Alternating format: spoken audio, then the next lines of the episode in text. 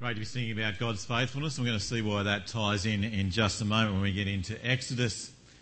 Well, have you ever been discouraged? Uh, yep, everyone's nodding their heads. They have been discouraged.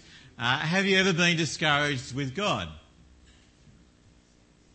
It's a good question, isn't it? Have you ever been discouraged with God? Have you ever, maybe you're a teenager, maybe the guys in the corner here, uh, you've decided to follow Jesus, uh, you've gone to school and your friends know that you're a Christian, and every now and then they just give you that little bit of a rib. Ah, you're a wussy Christian, you know. You goody two shoes, you. Your parent, the kids say that to you, you know. Yeah, fair dinkum. Come on, who'd ever believe in that? And then, you know, the teachers know that too. And then when you step out of line, they say, but I thought you were a Christian. Oh, there you are, and you're praying hard about your subjects and you're trying to get passes and you get through, but you're still not passing. And you've been praying really, really hard about that good looking girl on the other side of the room and she still doesn't take notice of you. Do you get discouraged with God? Maybe you're a family. Maybe you've decided that as a family you're going to follow Jesus. You're going to live for Him. Uh, you're going to be uh, on fire for Him. But then suddenly you start to get sick and uh, things go wrong and your kids are getting sick and you're getting sick and things just aren't working out for you. They're not going the way that they should have done. Maybe, yeah, and you're praying, but things are still not going as great as you'd like as a family. Do you get discouraged with God? Maybe you're a business person and you've got your own business and you've decided that I'm going hard in the business and I'm going to give more to God because I can be, if I'm good at this and things go well, I can be prosperous with this and I can give more to God. Uh, but then the website crashes, people aren't turning up to buy the stuff that you wanted to buy. You know, you're working hard, but you're praying about it. You get discouraged with God? Well, I think we all do at times, don't we? We get discouraged with Him. We think, what on earth is going on? What are you doing, God? How does this fit together? What, what, what is happening? Well, how can we fight discouragement? How can we fight against that? What has God said to us and what has God revealed to us that enables us to fight discouragement? Well, that's what I'm going to be thinking about today as we head into Exodus uh, chapters 5 through to 10. Whew, big effort today. We're going to be uh, covering a whole lot of ground. Uh, but we're going to be thinking about that. How do we fight discouragement? We're going to be looking at Moses.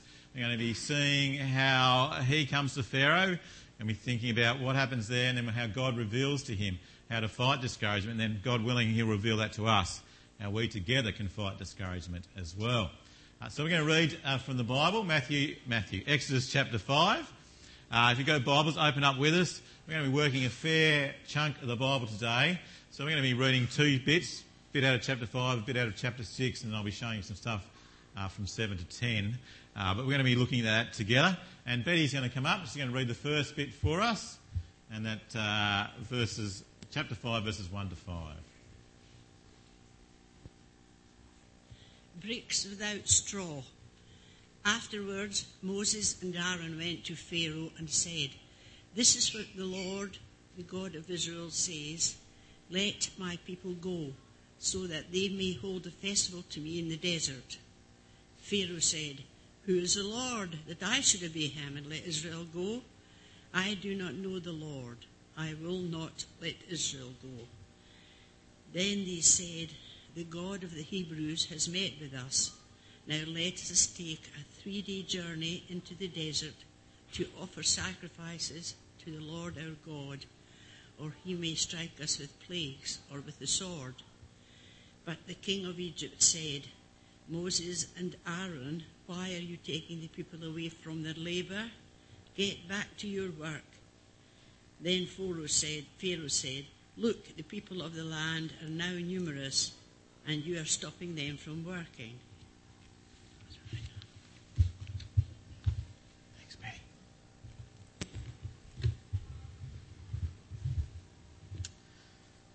Well, uh, if you remember where Pharaoh's at at this point in time, where Moses is at, sorry, at this point in time, uh, he's grown up. We've heard all the putting him in the water. He's been saved by uh, Pharaoh's daughter, but then he's uh, left there. He's gone into Midian. He's been there for 40 years. God has spoken to him out of the uh, burning bush, which we did all last week. And then within that, we saw that he had a whole lot of uh, excuses as well, didn't he? Uh, he was giving all these excuses. God told him to go into Pharaoh and tell him to let my people go. And Moses said, Hang on, God, not me. Five times he tried to get all these excuses together to not go and do that. Right to the point at the end, he says, Send anyone else but me, Lord. Anyone else but me. But God says to him, No, you're my man. And he sends him. And, and he goes and he gets to, uh, to Egypt and he starts to have some really positive stuff. If you see at the end of chapter 4, uh, the people listen to him, the elders listen to him, they get on board, thinks, right, this is looking good, this is going right. Maybe God is going to do what he promises to do. Maybe God can do what he says he's going to do. And so he thinks he's got all the confidence in the world, and so he goes to Pharaoh. He thinks rather than a timid cat, he's a lion. He may have a slightly different view of himself, but he's got all the confidence in the world, and he goes to Pharaoh, and he thinks, God's on my side, so this is going to be simple. This is going to happen, no worries. I'm going to tell Pharaoh what's going to happen, and bang, the people are going to be released. What happens? That doesn't happen, does it? Uh, look at what happens. He goes and he tells Pharaoh, very confidently, Look, Pharaoh, get rid of the, you know, let my people go. I've got God on my side. And Pharaoh says, What God? He says in verse 2, Pharaoh said, Who is the Lord? I don't know your God. I'm God here. Who's your God? Who, who's got a right to tell me what to do, he says. Who is the Lord that I should obey him and let Israel go? I don't know the Lord and I will not let Israel go. Pharaoh says, Ha ha, you think your God's going to do it. I know your God. How should I know your God? I'm God round this place, guys. I'm not going to let your people go. This gives us a little bit of a hint about the big story in the first next five chapters we're going to see. Because the big story, as we work out through 5 through to chapter 10, where we see uh, the plagues, is Pharaoh versus God.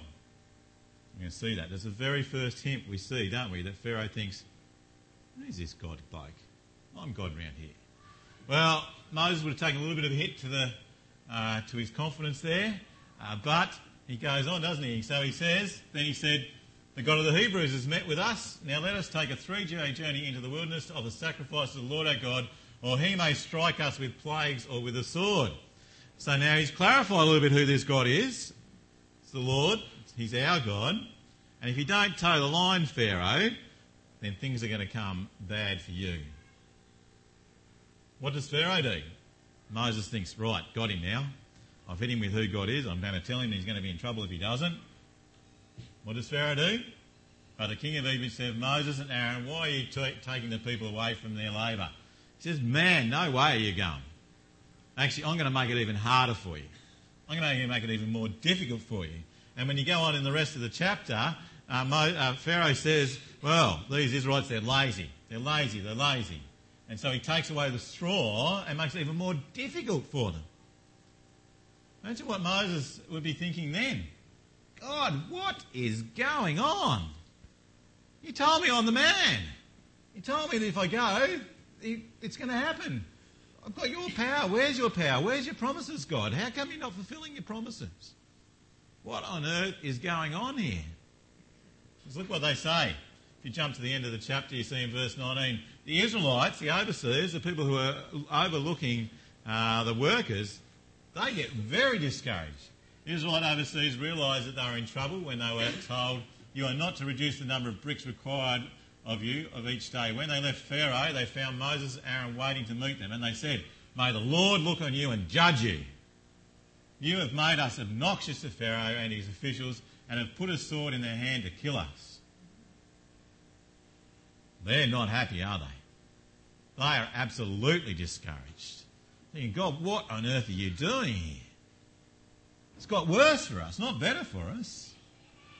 And Moses jumps on board, doesn't he? Look at verse 22. Moses says, He returned to the Lord and said, Why, Lord, why have you brought trouble on this people? Is this why you've sent me? He's turned the corner now, not that he's been sent to actually release his people, but actually to make it worse for them, he thinks. What are you doing, God? He cries out to God, doesn't he? He cries out to God. And you notice that God actually doesn't condemn him for this. God doesn't actually come in and whip him and smack him around the ears and say, You idiot, why are you complaining like this?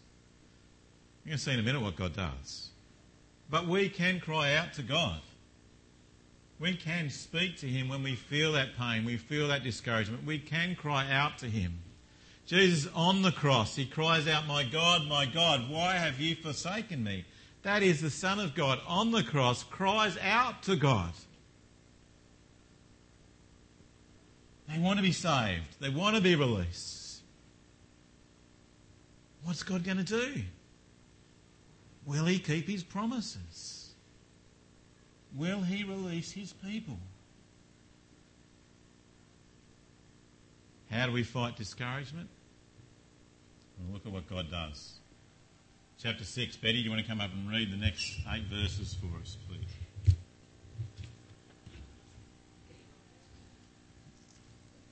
It's good to see you. Then the Lord said to Moses, Now you will see what I will do to Pharaoh. Because of my mighty hand, he will let them go. Because of my mighty hand, he will drive them out of this country. God also said to Moses, I am the Lord. I appeared to Abraham, to Isaac, and to Jacob as God Almighty, but my name, but by my name, the Lord, I did not make myself known to them. I also established my covenant with them to give them the land of Canaan, where they lived as aliens. Moreover, I have heard the groaning of the Israelites, whom the Egyptians are enslaving, and I have remembered my covenant. Therefore, say to the Israelites, I am the Lord, and I will bring you out from under the yoke of the Egyptians. I will free you from being slaves to them, and I will redeem you with an outstretched arm and with mighty acts of judgment. I will take you as my own people, and I will be your God. Then you will know that I am the Lord your God, who brought you out from under the yoke of the Egyptians and I will bring you to the land I swore with uplifted hand to give to Abraham, to Isaac, and to Jacob. I will give it to you as a possession. I am the Lord.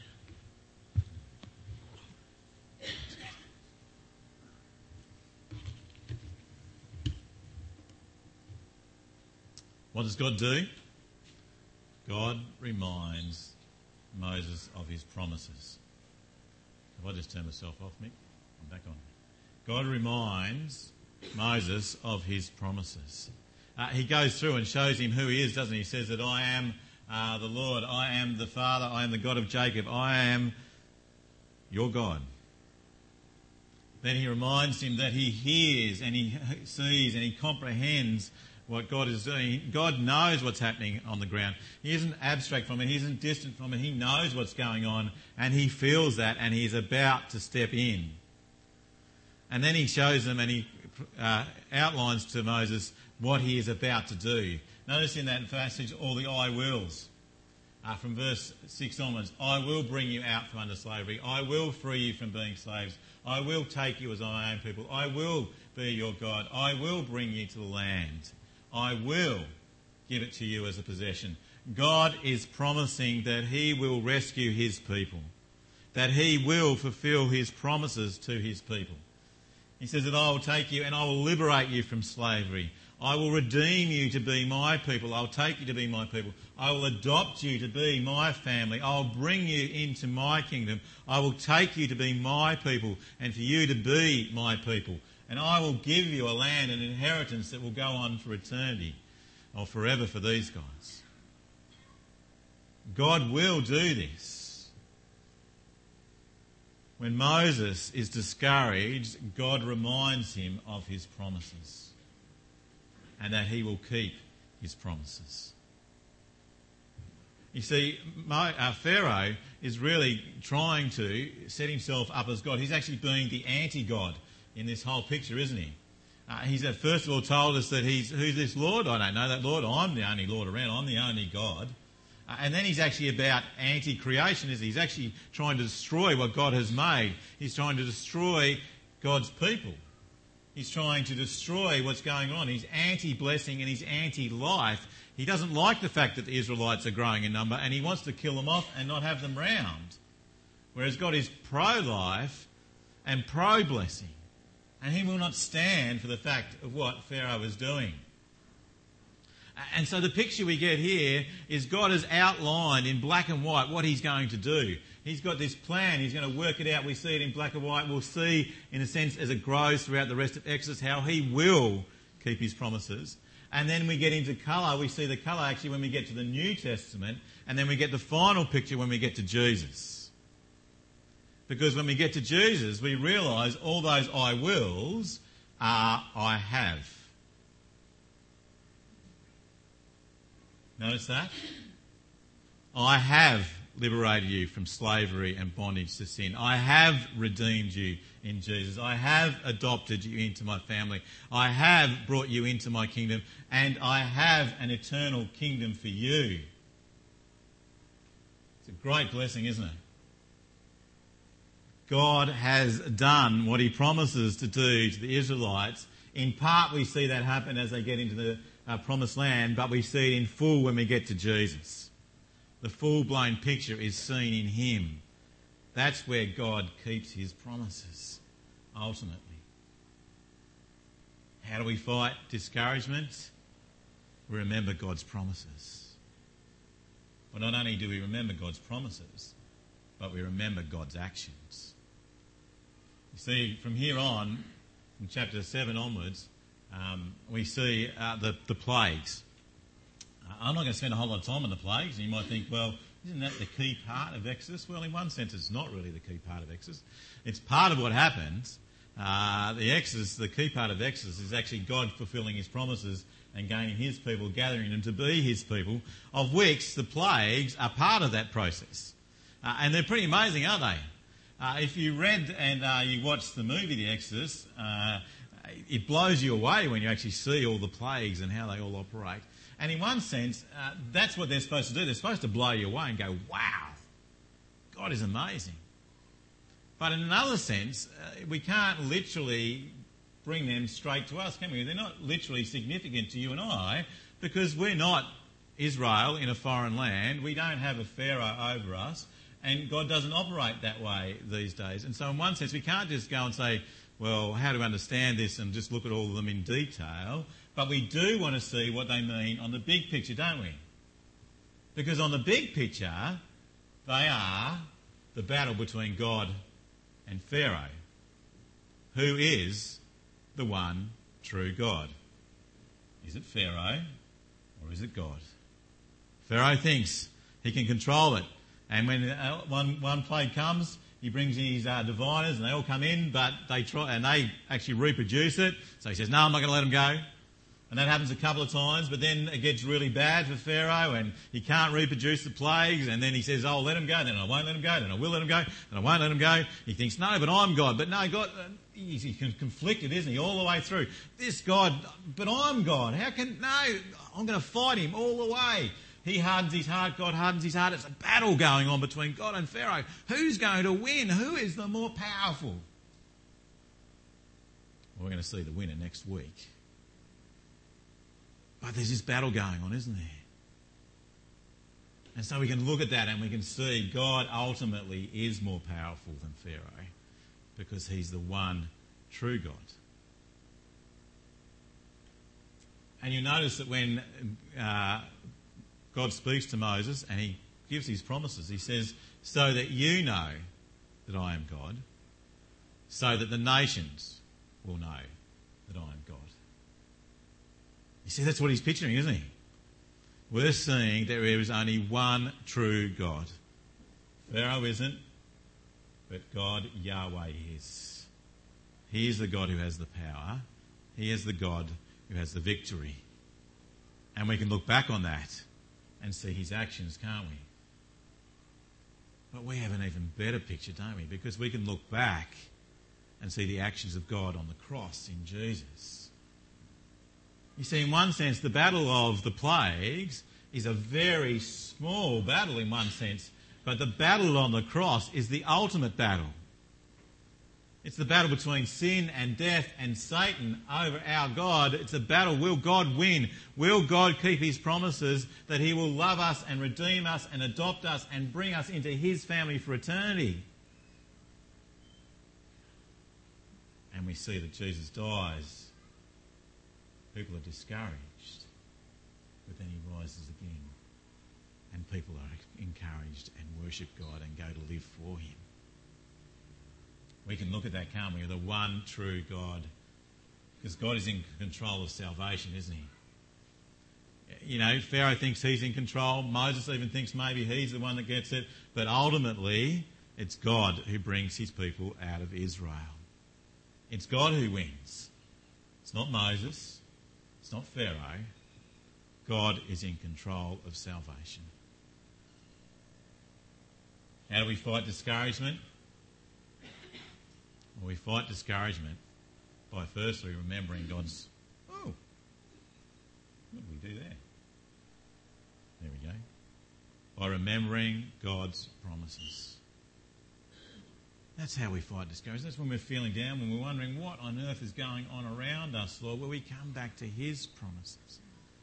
That He will and has redeemed us, that He has adopted us, that He has given us His Spirit within us, that He is for us, not against us, that He does have a plan for us, and He does want us to become more and more like Jesus, and He does want us to reach this world for Him, and He does want us to impact this world and change this world and help transform this world with Him. And He's in that with you. And when we feel like God's against us, no, He's actually with us, upholding us and taking us through that. He wants to bring us out the other side as people who are more like Jesus through that. And we don't know the big plan, do we? But He does. The Israelites would have been thinking in the middle of all this, "Whoa, God, this is not going to, this is not working." But they didn't know the big plan. God knows His plan for you and I too. So we need to remember His promises. But we also remember his actions, don't we? Throughout the rest of the Old Testament and even into the New Testament, the Exodus period is one of the main acts of God that God reminds his people about continually. Because it's a big picture, it's a small picture that reflects of the ultimate picture. It's a picture of God's actions to redeem his people, to save his people, to bring his people out that is seen ultimately in Jesus. And we see that as it comes through that God wants to bring us to the full bone picture of Jesus, not just the black and white of what's happening in the Exodus. So when we're discouraged, we can look back on God's actions, can't we? We can look back to the Exodus and see that God is God. God. God does fulfill his promises. We can look back to the cross and we see that God does fulfill his promises. He will save us and he does save us and he will redeem us and he does redeem us. And then we can look back onto our own lives too, can't we? Of God's actions in our lives. Sometimes I think we forget that when we're in the middle of discouragement, don't we? Think, oh, what's going on here? But if we look back and see how God's hand has been part of all that story, we're amazed at what God has done. We're in the middle of discouragement. It sort of just tightens in on itself and we get very navel gazing and into, into this one little bit. But God wants us to lift our eyes and look back and see what He's done in our life as well. And he wants us to lift our eyes and have a look what he's done in other people's lives as well. That's why I love going to South Grafton. Sometimes you're in the middle of everything that's going on and you think, oh, what's going on, Lord? Is this, you know, and you think what's going on? Is the gospel hitting people? Are people being changed? And then you go to the story of South Grafton and you go, yes! God is changing people. Such an encouragement, isn't it? See how God is working in other people's lives. Because God is a God who keeps his promises. God is a God of action. And God is a faithful God. Throughout the whole of Exodus, when we get to the end of it, we're going to see that God is faithful, true and true, all the way to the end. And you and I can know that even more clearly because God is faithful in Jesus to you and me forever. That helps us fight discouragement, doesn't it? And helps us take our hands out of our head, our head out of our hands, and our hands into praise because God is a faithful God. We're going to play a song by Chris Tomlin and a bit of a click that I think will uh, encourage us in that as well.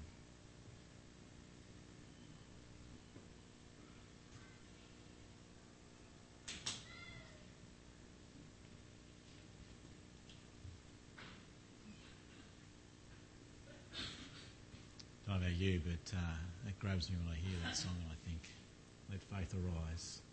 Our God is a faithful God. Remember his promises. Remember his actions. Because he wants your faith to arise and be solid for him, to live for him. Let's sing about our great Redeemer. Jesus, our my Redeemer. Glory to